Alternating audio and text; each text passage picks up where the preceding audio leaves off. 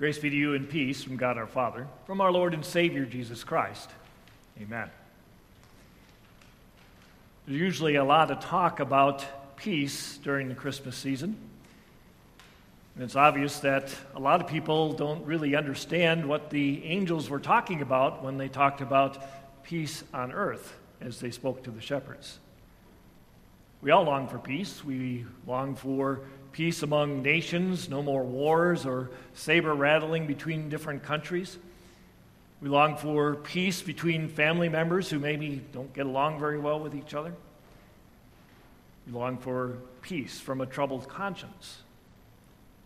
We long for a peaceful night's sleep the whole night through.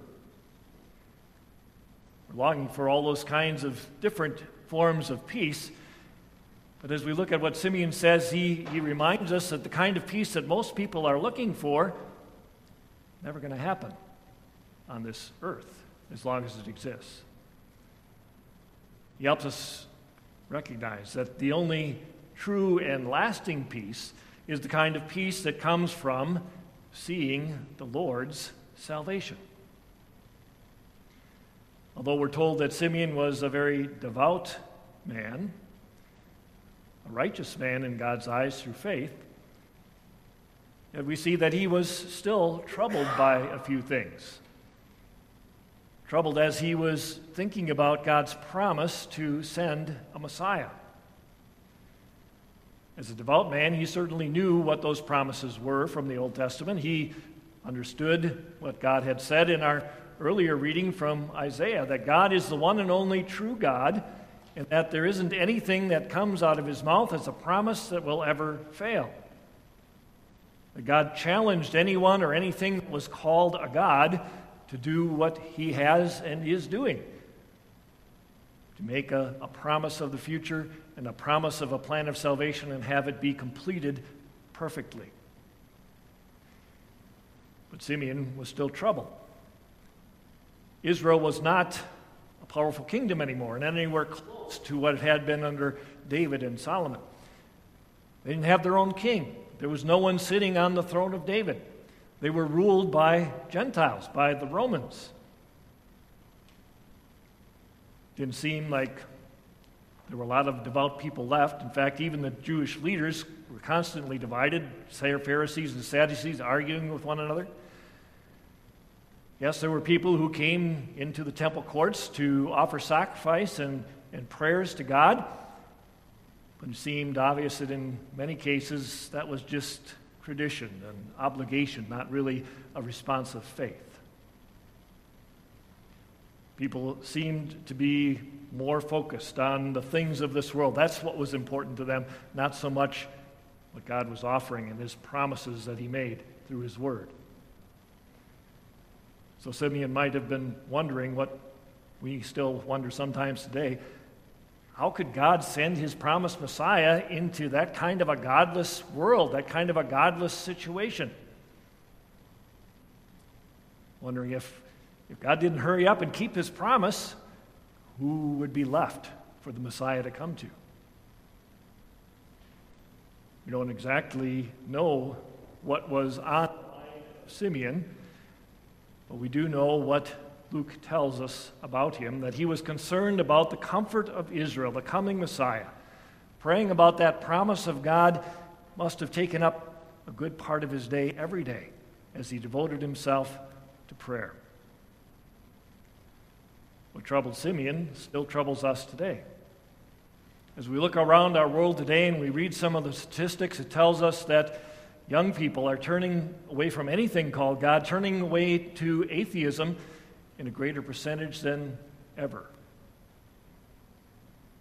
As we look at the situation of our world today, we see that, yeah, there are people who will answer a survey and say, yes, we are Christians. But less than half actually ever show up for worship.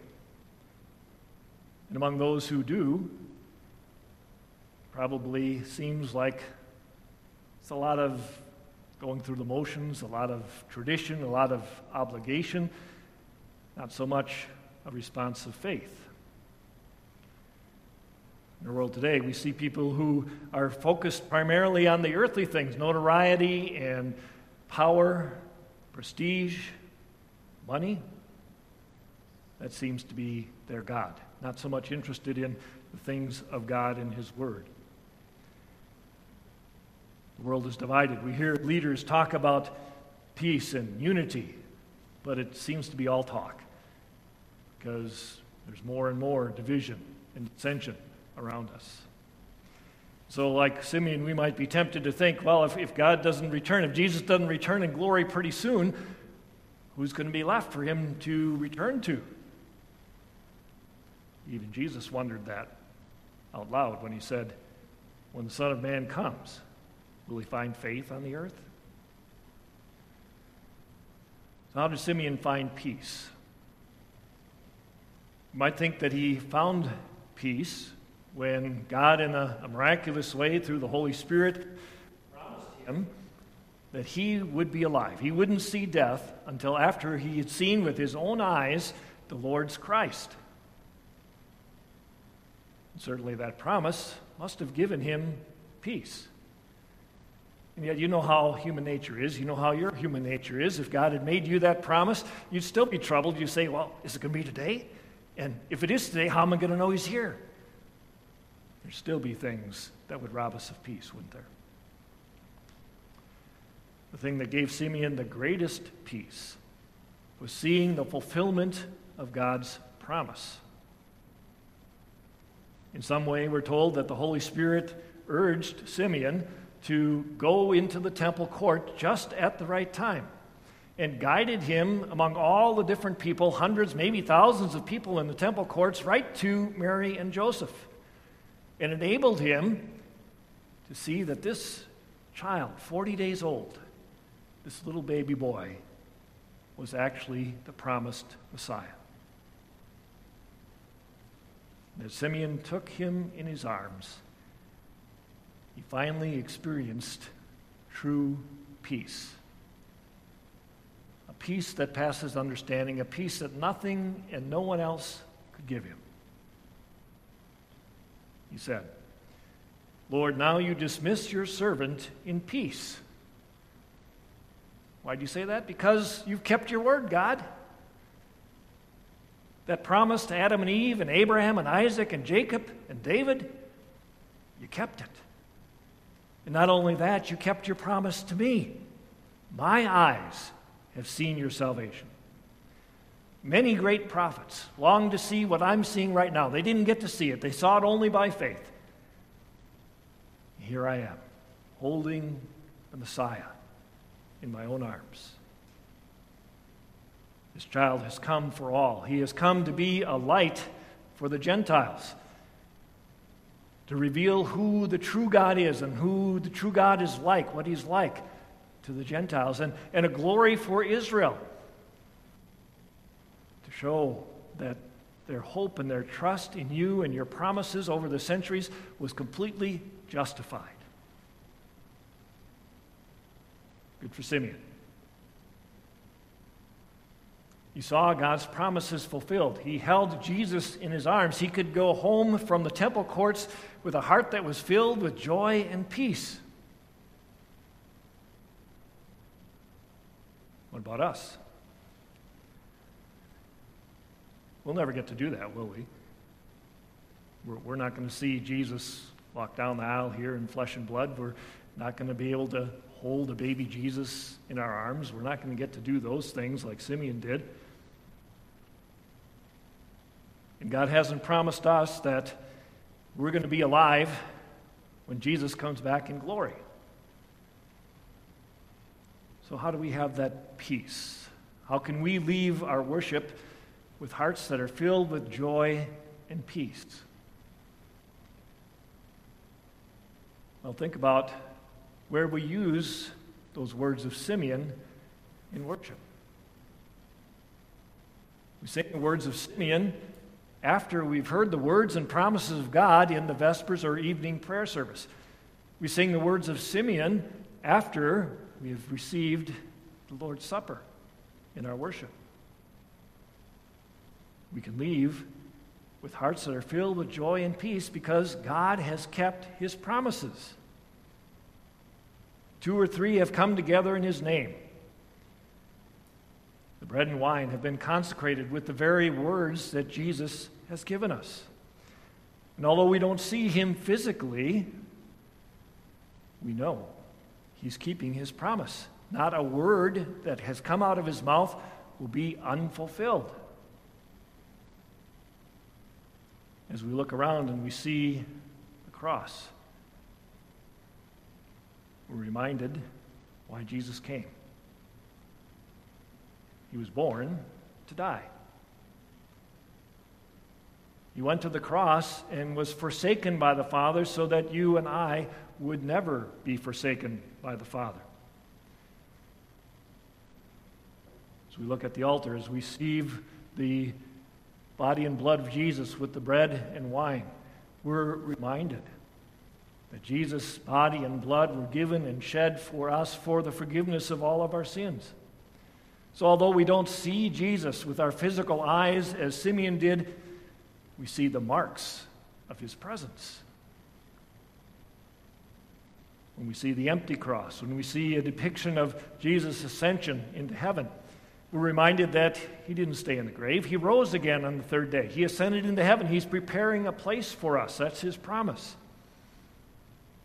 We see all these things that he had made known ahead of time being perfectly fulfilled, just as he said they would be.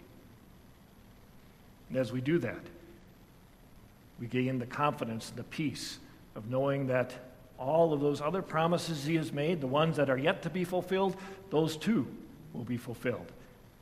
Just as Simeon saw them fulfilled and held the baby Jesus in his arms, so we will see Jesus with our own eyes, as Job foretold. Simeon expressed peace. Peace and joy in the fact that God had kept his promises and he saw the Lord's salvation. He was able to hold the Messiah in his arms. But he wasn't finished speaking. He also spoke of the future. It was almost as if the Holy Spirit had, in an instant, given him a view of what was going to happen over the next 30 years. He makes it clear that although in Jesus we have peace in our hearts, a peace that no one can take away, a peace that the world can't give, that doesn't mean we're going to live peaceful lives here on earth. He saw that Jesus would be then and would continue to be through all history a source of division. Jesus himself said that. He didn't come to bring peace on earth, an earthly peace. He came to bring a sword. He is the stone that the builders rejected, the stone over which you either stumble and fall or becomes the solid foundation of your faith. Just as the reaction of the Jewish leaders to Jesus revealed what was in their hearts, revealed their unbelief, their jealousy, their hatred. So, still today, the message of Jesus reveals what's in people's hearts. Unfortunately, often, their unbelief, their hatred for Jesus and then for us. Like Mary, a sword pierces our hearts too. As we see so many who, instead of building a foundation on Jesus for faith, stumble over him especially when that might be a parent or a child or someone who's very close to us. Simeon very clearly reminds us that the peace that he had would not be the kind of peace that the world can give. The kind of peace that he had came from knowing that this world isn't all there is that whenever his last day on earth would be, he would be able to stand before God and be invited into his glorious kingdom forever. Not because of anything he had done or kept from doing, but only because of what God had done for him. Because God had kept his promise and provided salvation, the Lord's Christ. That's the peace that you and I have as well. Peace in Jesus, peace in God keeping his promise, peace in the Lord's Christ, the salvation that he has provided. In this world, we will have trouble. When we profess our faith in Jesus, those words will cause people to reveal what's in their hearts. And sometimes that'll be unbelief, and sometimes that'll be hatred. But Jesus has overcome the world. In Him, no matter what's happening in the world around us, we have true and lasting peace, eternal peace in Him. Amen. Please stand. The peace of God.